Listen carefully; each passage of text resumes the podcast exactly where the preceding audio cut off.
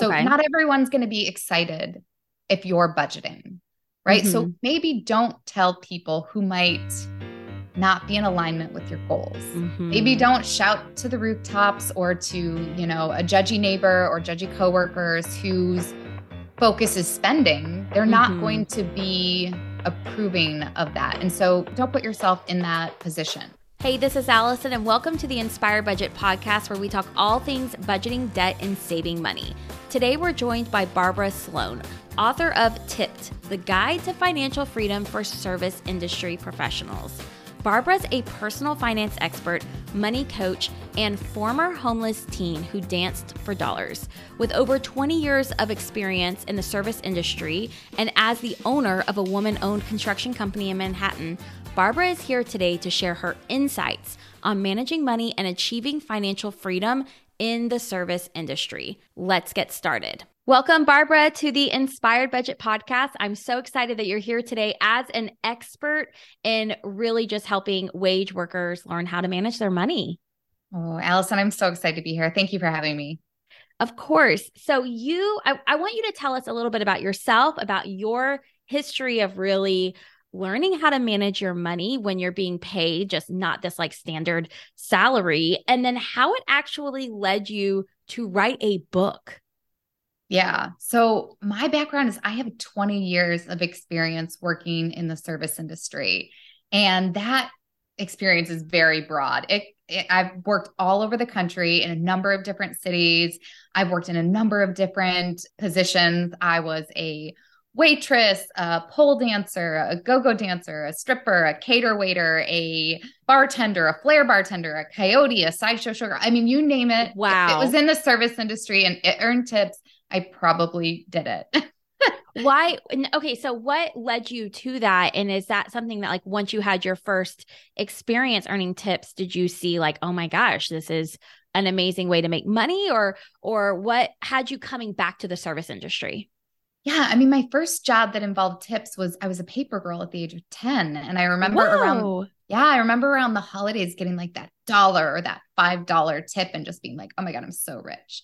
Um, and then I worked at an A when I was in high school, I had a bunch of jobs, but one of them was working at, I don't know if your listeners will know this, but an A&W, which is like a roller skating car hop style restaurant that serves like Mhm. hot dogs and root beers. And I did that and I loved it. I had a bunch of other jobs. And when I was, when I was 19, my dad had passed away Mhm. and I ended up purchasing the house that I grew up in Wow. For twice the price that it had been previously sold for. I maxed out 10 credit cards to Oh renovate gosh. and furnish the house that I grew up in as way to honor my dad. And I got myself in a really, really bad financial situation. Like, Mhm. But somewhere between 150 to $200,000 in debt by the time I was 20 wow. when a year later after i was done like renovating and furnishing it i was exhausted miserable deep in debt and i ended up selling the house and moving from Mm. detroit to california to la more specifically i got a studio apartment with three other women and i took Oh any job on craigslist that paid cash because at that point i was being hounded by creditors and so Oh my god. a lot of my work was in the service industry because I wanted something easy. I needed quick Mhm. access to cash. And the other thing I'll say is that, like, after you lose a parent at such a young age, you just realize how precious life is. And Mhm. the service industry is one of those industries that lets you be yourself. You're able to have fun. Mhm. It, it's just, it really lets you live life on your terms. And at that time, that's really what I needed. And I fell in Yeah. love with that industry um, in a way that I hadn't before. Wow, that is incredible. So the the way to avoid the creditors was to not give them a job to call. Is that what it was? Yeah, they can't garnish wages if your wages aren't on Mm. a W 2. There you go. Wow. Okay, so you are in your 20s living in California. Was it hard for you to I mean, were you even budgeting back then? I mean, I I, I know in my early 20s I was not budgeting. That was not none of my concern, but how were you able to I guess like money's coming in as cash. How are you able to make sure you didn't run out of money? Like what was your mindset around money back then? Yeah, it definitely wasn't conscious. And this is one of my favorite things to talk about with, I, I call service industry professional SIPs. Like I have a shortened acronym for what I call them. I love Um, it. so this is what I like to talk about with SIPs is even if you don't have a plan, under the surface, there's some sort of plan. And that's mm-hmm. how you've managed your life. Right. And so at that point in my life, I had no awareness around the plan. Mm-hmm. But at what I was doing was I was front loading a lot of my work at the beginning of the month. And so I'd work, work, work, work, work, take a bunch of crazy, probably like not ideal gigs until I yeah. made my rent or I made like some money that I needed to live that month. And then I could like ease off of some mm-hmm. of those mm-hmm. gigs or those jobs. And I think it was unconscious, but that was kind of my system at the time. Wow. That and that's not a bad system because that was like you taking care of yourself, right? That's putting your needs first. That's you saying, okay, I have these bills, I have these responsibilities. Let me make sure I secure the cash for that first. Yeah. And, and then, then, you offload shifts mm-hmm. and you go to the mm-hmm. beach. Yeah. I love it. Okay. wow. So is that what you recommend that people do? No. That are in- okay.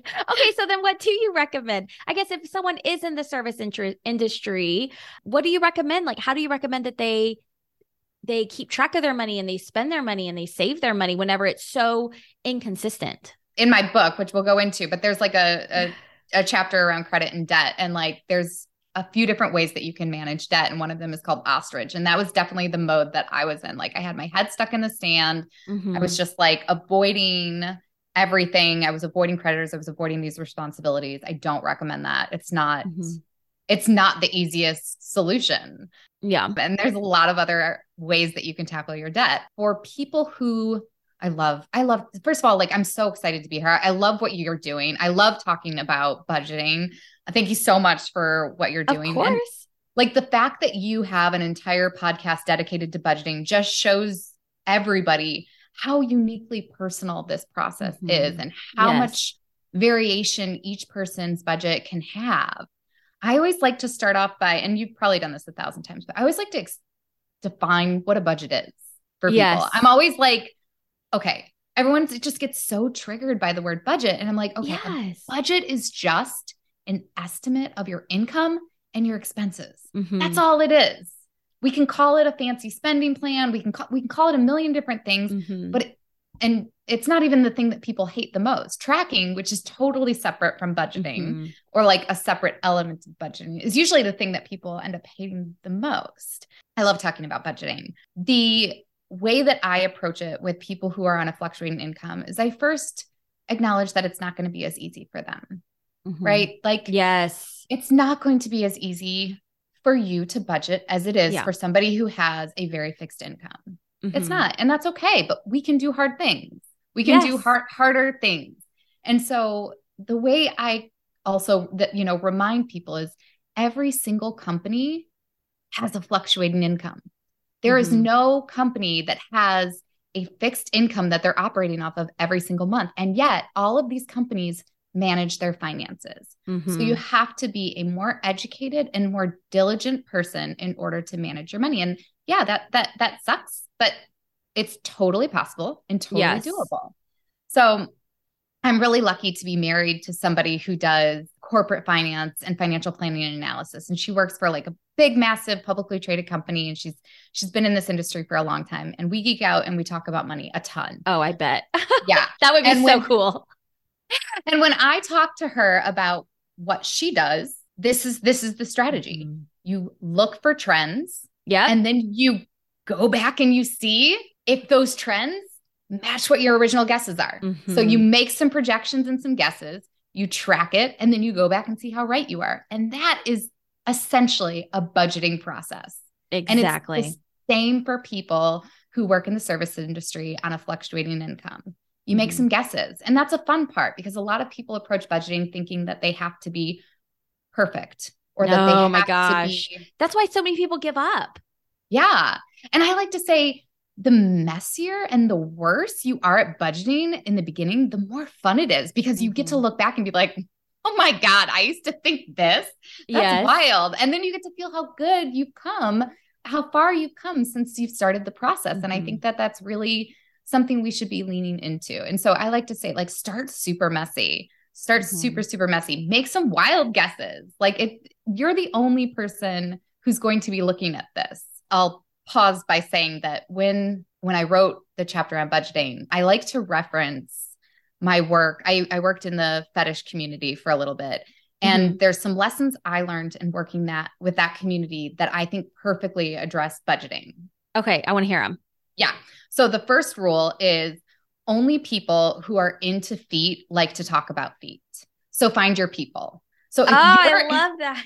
yeah, if you're committing to some new financial goals or you're Mhm. trying to budget for the first time, find some other people who like to budget or who want to talk about their budget. You are going to be so much more successful and have so much more fun when you have those people around you. So whether it's a, a Facebook group or your resources that you provide, I'm sure your Mhm. community, get around some people who like to talk about feet or money. I agree 100% because I think that it just allows you to, number one, learn more and feel very seen, right? Isn't that what we want? We want to feel seen no matter what we're into. We want to feel seen and connect with others. And so if you want to work on your money, put yourself where other people are working on their money. Exactly. All right. And so, rule number two is the things you want the most in your life should be a part of your budget.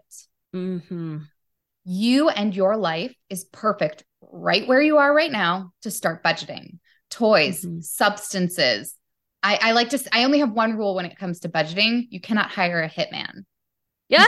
You cannot budget for a hitman. You could probably still hire one, but you can't keep records for that. And there's consent, right? So, but anything else can be a part of your Mhm. budget. yes. You shouldn't feel any shame about the way that you spend money. And if it Mhm. belongs in your life, then it belongs in your budget. So Mhm. the things that you want most should be a part of it. And I want to say off of that, it's also okay for that to change over time. because Mm. I think that as our interest changes, we change as people.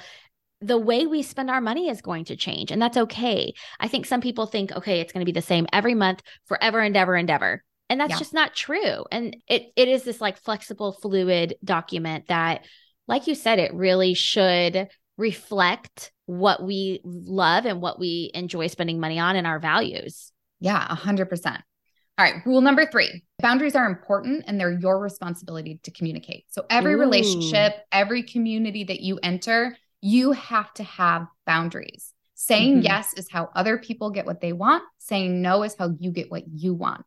And so Ooh. when you are first starting out to budget, it might be hard because people will be asking you or they may be trying to spend their money for your money for you. And so those mm-hmm. boundaries are super critical in achieving your goals. And so boundaries are super important.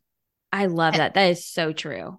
Yeah. And then the last rule is discretion is encouraged, right? So Okay. not everyone's going to be excited if you're budgeting, right? So mm-hmm. maybe don't tell people who might not be in alignment with your goals. Maybe Mhm. don't shout to the rooftops or to, you know, a judgy neighbor or judgy coworkers whose focus is spending. They're not Mhm. going to be approving of that. And so don't put yourself in that position. So discretion is Yes. encouraged. If somebody's not going to be all about your budget, you don't you don't have to talk about it. You don't have to share your it. numbers if you don't want to. You don't have to share anything. I like I like to say budget like no one's watching because nobody's watching you budget. And then it's like, okay, that also is a really good way for you to figure out who is not your people to share this with.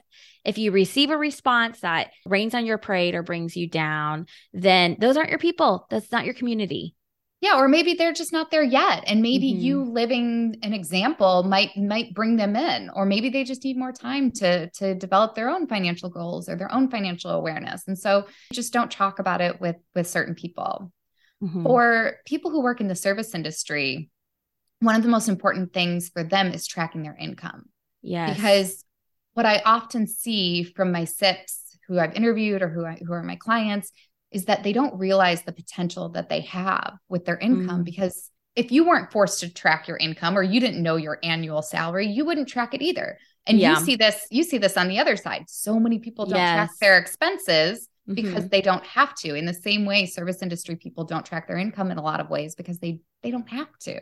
And Mhm. so they'll end up at tax time and they'll throw a dart at the board and or they'll say, "What do you think I made?" How, how, however their systems are. That's so true. And I think that sometimes, and I guess, have you found that people who work in the service industry, have you found that they're shocked when they do track their income at how much money they actually make? Yeah. And I think it's really apparent because when you talk about your savings is the difference between what you've made and what you've spent. And so mm-hmm. I'll say, well, we only need one side of this equation. If we're at the year end and you have no savings, we can either look at your expenses or we can look at your income. And if we don't mm-hmm. have your income, let's start by looking at the expenses. And that's what you made. And usually that is very shocking for people to see, like, oh yeah. my gosh, I made this much money. How mm-hmm. did I mm-hmm. spend it all? Yes. So it's those things that bring about awareness that help people to change. Mm-hmm. Our industry has really terrible numbers. Service industry professionals age into the most economically disadvantaged people in our mm-hmm. population. And there's a number of reasons for this. But I do think that part of it is not realizing that potential, realizing mm-hmm. how much you have, and that you have to be a good steward over it. Mm-hmm. The other side of it is that people in the service industry have zero benefits, right? Mm-hmm. So, yes, they don't have a 401k. Yes. They don't have health insurance. They mm-hmm. don't have paid time off they don't have an HR representative to help them with benefits or to mm-hmm. automate their savings, which, as you know, like most of Americans get wealthy in two ways one, through their 401k, and two, through their primary residence. Both mm-hmm. are things that are incredibly hard for SIPs to do on their own. Yes. Okay. And I want to talk about that because traditional wealth building act- opportunities, like you said, 401k, HS, I mean, all of these things are not offered to people who work in the service industry. And I mean, I'm, I'm sure that's turned some people away from working in the service industry, but I feel like you have solutions for how to still build wealth and invest whenever those are not accessible. So, what do you recommend for people who think, okay, I want to build wealth? How do I do that when I make my money in tips? Yeah. So the first thing is always an emergency fund. It's mm-hmm. the first thing I talk to people about. One, because I say this is the one thing that your peers who work nine to five also don't have given to them. They have to build yes. their own emergency fund from scratch. And you do too. You're no different. But it's more important for you because in service work, there is this power dynamic always at play. You are mm-hmm. serving somebody else. And if your rent, your groceries, your electric bill is reliant on any one table at a time or any one section or any one tip at a time, then that's not a good dynamic.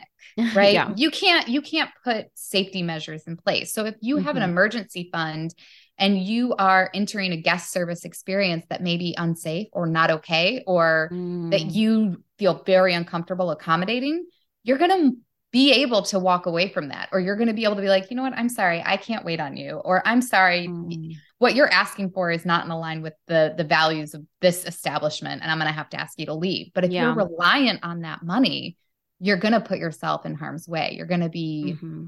less likely to stand up for yourself. Has that ever happened to you Oh my gosh, so many times. So many times. Yeah. Have you been in a position where like you had you felt like you had to say yes because your your bills were reliant on that and then you got to a point where you were like, "No.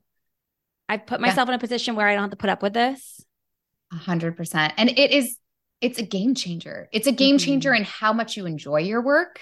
Yes. When you're empowered, it's a very different job than if you feel like you're you just have to keep taking it right? It yes. just feels like when you're working with the general public, we all know the general public is awful. I like to say any a bar, like when all the guests are at a bar, that's like the comment section of a Facebook post. Oh it's my gosh. Terrifying out there. And so for you to be able to be empowered to say, mm-hmm. you have to leave, I'm going to ignore you. I don't care how much you tip me. You're you're really infuriating or problematic or whatever right. the case is.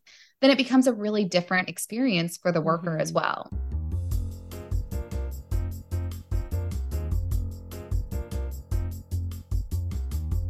Today's episode is brought to you by my budget to build wealth. Here's the truth.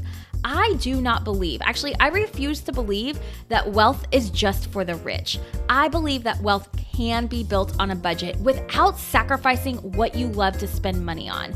I fully believe that budgeting is the quickest, most effective way for you to reach your money goals. So, whether your goal is to stop living paycheck to paycheck, pay off those student loans that have been hanging over your head, or find room in your budget every single month so that way you can start investing for your future, you're going to need a guide, a plan to get yourself there, which is exactly what I'm sharing in my free training, Budget to Build Wealth. In this training, I'm going to be sharing three massive mistakes that people make with their budget and their financial plan so that way you can avoid them. I'm going to be sharing with you the secret to freeing up more money in your budget each month so that way you can send extra money to your goals. And I'm going to be sharing with you my tried and true four step framework to budgeting your way to wealth without giving up what you love. Plus, there is a very special free gift for anyone who stays until the end. You can sign up by going to inspiredbudget.com slash class or just click the link in my show notes. You'll be able to choose a time that works for your schedule, and I'll see you there. Okay, so let's say that someone's listening right now and they are working in the service industry and they're like, okay, but Barbara, like, what do I do to help me build wealth when I don't have a 401k available for me or a 403b or anything that's more traditional for your nine to five jobs? Yeah.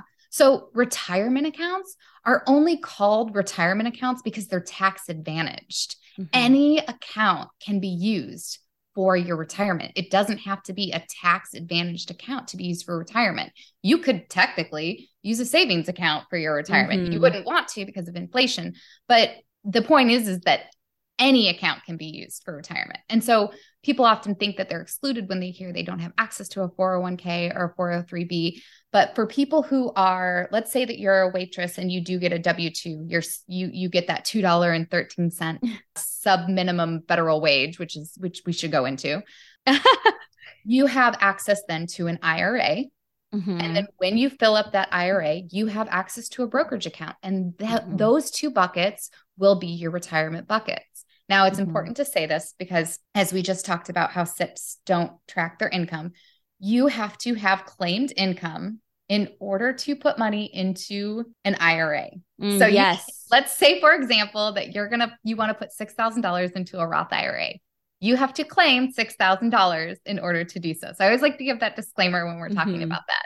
Now, let's say that you're not on a W 2 and you're what's called an independent contractor for your service based establishment. Well, this may, a lot of establishments get a really bad rap for doing this, but it's actually mm-hmm a really great feature for people. I'm like, yeah, they're kind of screwing you over, but like use it to your advantage. Okay. If you're an independent contractor, you can write off your health insurance. You can write off a mm. ton of expenses. You get access to a SEP IRA where you can actually put yes. in even more than most tax advantaged retirement accounts. And so like I said this in a recent interview. I was like, if your employer is going to screw the, screw you, let them screw you the whole way and become that 1099 worker because there's a lot of advantages to that. There's mm-hmm. a lot of mm-hmm. write offs that you can do. You have to get a good CPA. But then, yeah, a SEP IRA would be a great option for you for mm-hmm. retirement accounts. And then always, always a brokerage account's available to you, no matter what. Yes. I love that. And I love that because you're exactly right. So many people think, oh, I don't have this available for me, so I can't save for retirement. But it's not that way at all. It's just finding a different way to save for retirement, which is not bad. It's just different. Yeah, and I think also when people think about retirement savings, they look at people who earn more mm-hmm. and they'll say, "Oh, this person earns six figures. They're going to get to a million dollars. A million dollars is so so hard for me. Or it, that seems like impossible." Your income or your expenses rather is what dictates what you need mm-hmm. to accumulate for retirement. So if you're a if you're somebody who spends $50,000 a year, then you don't need to accumulate what somebody who makes $100,000 and spends $100,000 yes. is going to need to accumulate. So it's it's going to be just as easy, difficult as it is for the other person who's making mm-hmm. six figures to get to that same level of retirement. So you're not behind. And that's what I like to encourage people and give them mm-hmm. hope. Like you're in the same place that somebody yes. else is, starting from scratch and using small mm-hmm. numbers to build wealth. I love that. And I love that it's like just take the first step of getting to know your money, getting to know your numbers, and finding solutions that work for you. And yes. like basically what you said is don't compare yourself to others because you live a different life. You are your own unique person. It is personal. We're not doing like these cookie cutter retirement plans, you can come up with your own plan that works. So I love that. Yeah. Oh my gosh. Okay. You had mentioned the wage. I want to hear your thoughts on tipping's a, a hot topic right now, especially with people like putting out tipping things for what typically has not been service industry, but then also receiving this lower hourly wage. Do you think that that's right? Do you think that the government should be increasing that? Is it reasonable? Yeah, as someone I haven't worked in a tipping industry in forever, it feels like. Actually, no, it was not that long ago because I'm super young.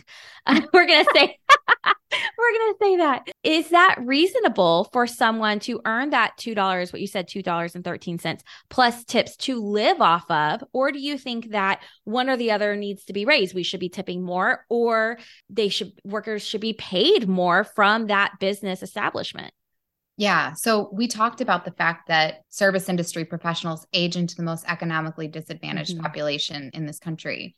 This is more so than than veterans, right? The numbers wow. are terrible people who are currently retired service industry professionals live solely off of social security mm. that is truly terrifying when you think about the fact that these people did not claim their income and that social yeah. security is an income a partial income oh replacement benefit gosh hold on i want you to talk about that yeah because some people that might have just like gone over our heads social security is based off of the income that you claim yes it's a partial it's a partial replacement benefit that is based on your income. And but so if you are people claiming, in the service entry industry are not claiming a high income or you're only getting paid $2 an hour and that's what's on your W2, then that's what you're paying into for social security.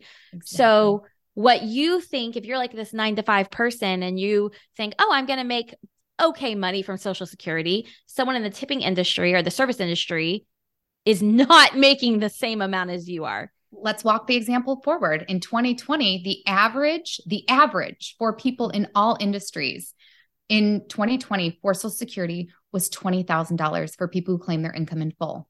Mm. If you hmm. can't imagine living on $20,000, people in the service industry, that reality is eight, $9,000 a year. Wow. Their annual benefit. And mm-hmm. they live mm-hmm. solely on that if they're retired. It is, wow. The numbers are bad. So mm-hmm. that two dollars and thirteen sub minimum wage it's laughable. It's insulting. We don't have to go into the history of tipping, but I'll let you know that it, it's based on some really problematic policies mm. in which it's it came about post slavery and it was a loophole that employers used to be able to continue to profit on the backs of their black brown minority uneducated mm. workers and part of those problematic policies are still in place and that is that $2.13 mm-hmm. sub minimum wage which definitely in my opinion needs to be the first thing to go uh, the first among many things to go like i have a mm-hmm. policy mm-hmm. wish list and that's that's definitely the that's number the, one it's number one I love yeah. it. Okay. I just want to say I love that you have a policy wish list because I think like other people might have like a bucket list of places they want to travel or a wish list for things they want to buy. But I love that you have a policy wish list. That is incredible. Yeah. Yeah. We should all have a policy wish list for something that we are passionate about.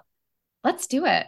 yeah, I think we should. I think like we have to care about those types of things. Yeah. Okay. So you think that should be raised. Do you think, because, uh, okay, as someone, I've never owned a restaurant or anything, but I feel like it's not right on the business owner to have to pay so little. And then that, like, person is relying on tips really to supplement most of their income. I'm not here to defend employers, mm-hmm. but I mm-hmm. will say that they've had a hard couple of years. Yeah, that's true. They've had a hard couple of years. And also, this is a really difficult industry to run when mm-hmm. you look at the numbers of how restaurants succeed or more likely fail, it's not a profitable business but at the same time these industry this industry it's a keystone industry it supports our communities mm-hmm. our economies it lifts up all of our real estate valuations i mean like this is there's over 5.5 million people who work on a tip based income in the second largest employment sector in the US. This is not going anywhere.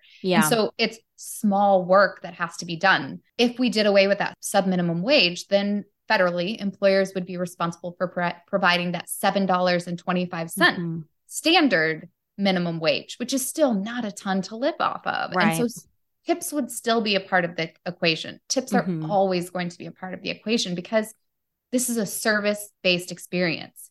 Right. When it's subjective, right? Mhm. Your employer is not able to go around and gauge the level of service that you're giving to your guests. Your Mhm. guests are the only people who can evaluate their subjective experience. And that's why tipping is the only industry with this two part Mm. payment. And so, yes, a portion of that and a much higher portion of that needs to come from the employer. But I also think that a much higher portion needs to come from the guests as well for a Mhm. myriad of reasons. Our tipping standards have not changed, and yet we're still Mm. experiencing inflation. We're still experiencing the same numbers of this community that is they're twice as likely to experience poverty. Right. So Mhm. we're just we're abandoning this community that we really rely on to take care of us, to service Mhm. us. Now I'll say that majority of service industry professionals are operating on luxury services. I think that's something really important to keep in mind when you're somebody who's in a service-based establishment. You are there receiving a luxury service. Right.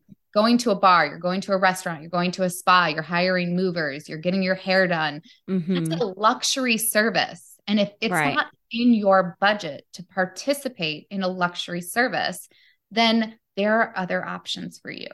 If Mhm. tipping is not something you can afford, don't participate. Don't go into service based establishments. Go to the grocery store, scoop your own ice cream, make your own coffee, cut your own cut your own hair, move yourself, right? You Mhm. know, you don't have to to do that. But what's really problematic is going into a service based establishment where someone is receiving that $2.13 and forcing them to work for without that portion of the tip Mhm. that is it's a social contract. We all know Right. that that's part Right. of the agreement when you go into these establishments. And so Mhm. but I'll also say for anyone who's listening and is confused, tipping can feel confusing. Mhm. And so to to provide a little clarity, I'll say first of all, tipping should always feel good. Yeah. I'm I'm an employer as well. I own a construction company here in New York City. I love being an employer. I love how much I get to pay my my staff. Mhm. I love being able to take care of those people. And that's what everyone gets to do when they go out to a service-based Mhm. establishment and tip. You are getting to take you're getting to participate in somebody else's livelihood and that should feel good. It should always feel good. I love that. For most people when they're confused, I would say a lot of the iPad situation is confusing people right now, right? It Like, is. That's mostly happening in a counter-based establishment, right? Mhm. You're you're going to pick up your pizza. You're going to pick up your takeout and that Mhm. iPad flips around and you see like 30, 40, 80%, right? Let's just Yeah. say that's what's up there. First of all, call bad actors out. If that is what is on the iPad, be like, "Can I see your manager? Come on now. We know yeah. these are not commensurate tipping amounts with what we as a society have accepted." Mhm. So yeah, there with this new iPad situation, there are going to be bad actors, but we have to handle that at a, at a grassroots level. Mhm. We have to handle that at a community level. If you are at a counter, let's say you are picking up a pizza, people who work behind counters are not subject to that two dollar and thirteen cent sub minimum wage. okay, I will say that this is where it's getting confusing. Yep. And I will even say, I think about this in my like children's eyes. I have a son who's about to be 11, or by the time this airs, he'll be 11. I have one that's eight. And I feel like, how do I teach them when you're supposed to tip and when you're not supposed to tip when they see that constantly as an option, essentially, for it feels like everywhere and everything almost. And then how do I know? It's like I want to tip when I'm supposed to tip, and I want to tip well when I'm supposed to tip well. But if someone is making what they're supposed to make and I'm not supposed to tip, or I am going somewhere and I'm uh, hit unexpectedly with request to tip, how do I know when I'm supposed to, when I'm not supposed to? Basically, like, how do you know if they are getting paid that and they're relying on that versus I'm just doing it because they it was something that was like above and beyond when you packaged up my to go order or something. Yeah, I think some of it is we can apply some standards, and some of Mhm. it is go ahead and ask. You're Yeah. you're you're a Oh. consumer. Ooh, that makes it uncomfortable. No, you're we are all part of a society. We have to have conversations to get things done. And if you're unaware, let's say you're let's say you just came into some money and you're just starting to go out in luxury services, you Mhm. need to get informed on that. And if you're Yes. not finding the answers on a quick Google search, which you could do a quick Google search, Yeah. most of those answers are there. But then ask, go ahead and ask, like, hey, this is my first time at a spa. What's, you know, and usually you're asking a receptionist who's not part of that tipping process. You can say, Mm. hey, this is my first time at a spa. What's the what's the tip what's the tipping protocol here? What's the standard? Mm-hmm. They're going to happily answer that. They're going to give you a range. Okay, so good. for most people, to clear up the confusion, for most people, the most common forms of tipping are going to be at bars and restaurants, in beauty and body services, okay. and in tra- and in transportation services. That's okay. it. That's a those are the big 3. And if you screw something up, that's okay. Let's say mm-hmm. that you mm-hmm. get a piano delivered. Again, if you have the money to get a piano delivered, then you should be aware enough to know that you have to tip your piano movers. But let's say you're not. Mm-hmm. Once off, it's going to be okay. You'll, yeah. They'll either have the conversation with you or they'll say, actually, like, this is one of those situations where a tip would be appropriate. If we brought the piano in unscathed and we set it up mm-hmm. and it, mm-hmm. it all looks good and then and then you can have oh i wasn't aware. This is my first piano right? Like mm-hmm. yeah. for, for most situations it's the same as it's always been. Bars restaurants clubs spas movers delivery mm-hmm. people. That's that's the majority of it. Yeah.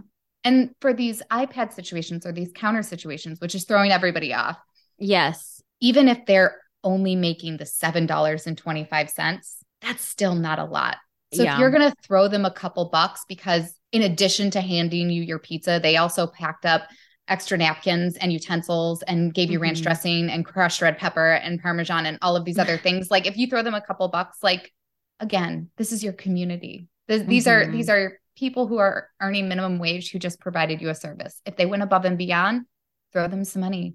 And if yeah. they didn't, okay, well then use your discretion. Right. I love that. I love that. And I think also just all of this comes back to awareness.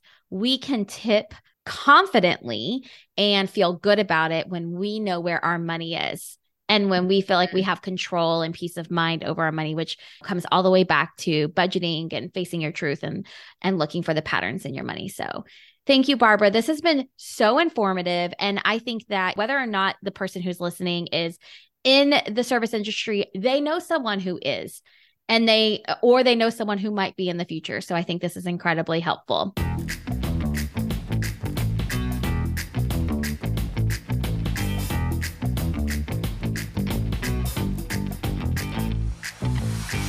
At the end of my episodes where I interview guests, I love to ask three questions just to get to know you a little bit better. Ooh. So don't think too hard about them. But the first one is what's one thing you're looking forward to? I'm looking forward to my nephew's wedding and Ooh, some upcoming exciting. travel. Yeah. My oh, wife and I are celebrating our 10 year wedding anniversary in June, and we're going to go to Paris for a week. Oh my goodness. Congratulations. That's going to be so mm. much fun. Oh, and where's the wedding going to be? The wedding is in upstate Michigan. Oh, fun. And The second question is What's one money mistake you've made that you would tell everybody to avoid? Payday loans, rent a oh. center, which I guess now is like buy now, pay later, right? Mm-hmm. Yeah. yeah, I would stay away from payday loans and buy now, pay later systems. Yeah, very like predatory. And how old were you when you made that mistake? Was that like when you were in your early 20s? Yeah, early 20s for sure. Yeah. And then the last one is not really a question at all. Just finish the sentence. My favorite thing I've ever spent money on is typically I say books, but most recently I bought a projector.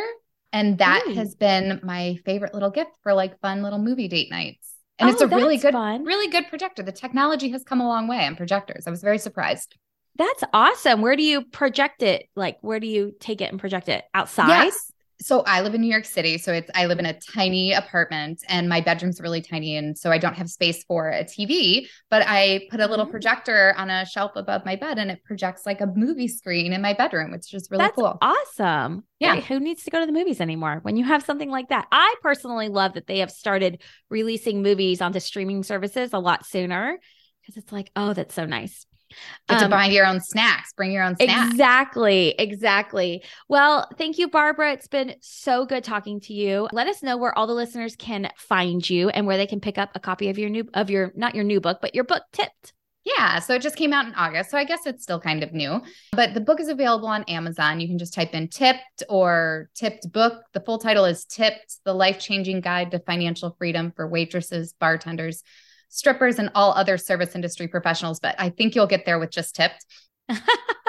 people can find me on the socials, all under at Tipped Finance, or you can reach out to me at my website, www.tippedfinance. I do one on one coaching. I do money talks. If you have a restaurant, a bar, a club, a beauty or body service, and you want me to come talk to your staff and help you with retention, Ooh, that's amazing. I'm happy to do those as well yeah, so reach out to me. I, even if you're a service industry professional and you want to share a win with me, you found some retirement bucket that you've started. I'm so happy. I get so excited. So please share your wins with me. Oh, well, thank you so much. It was so wonderful. And um, I'll link to all of that down below in the show notes. Allison, thank you so much. Thank you for what you're doing. I love this.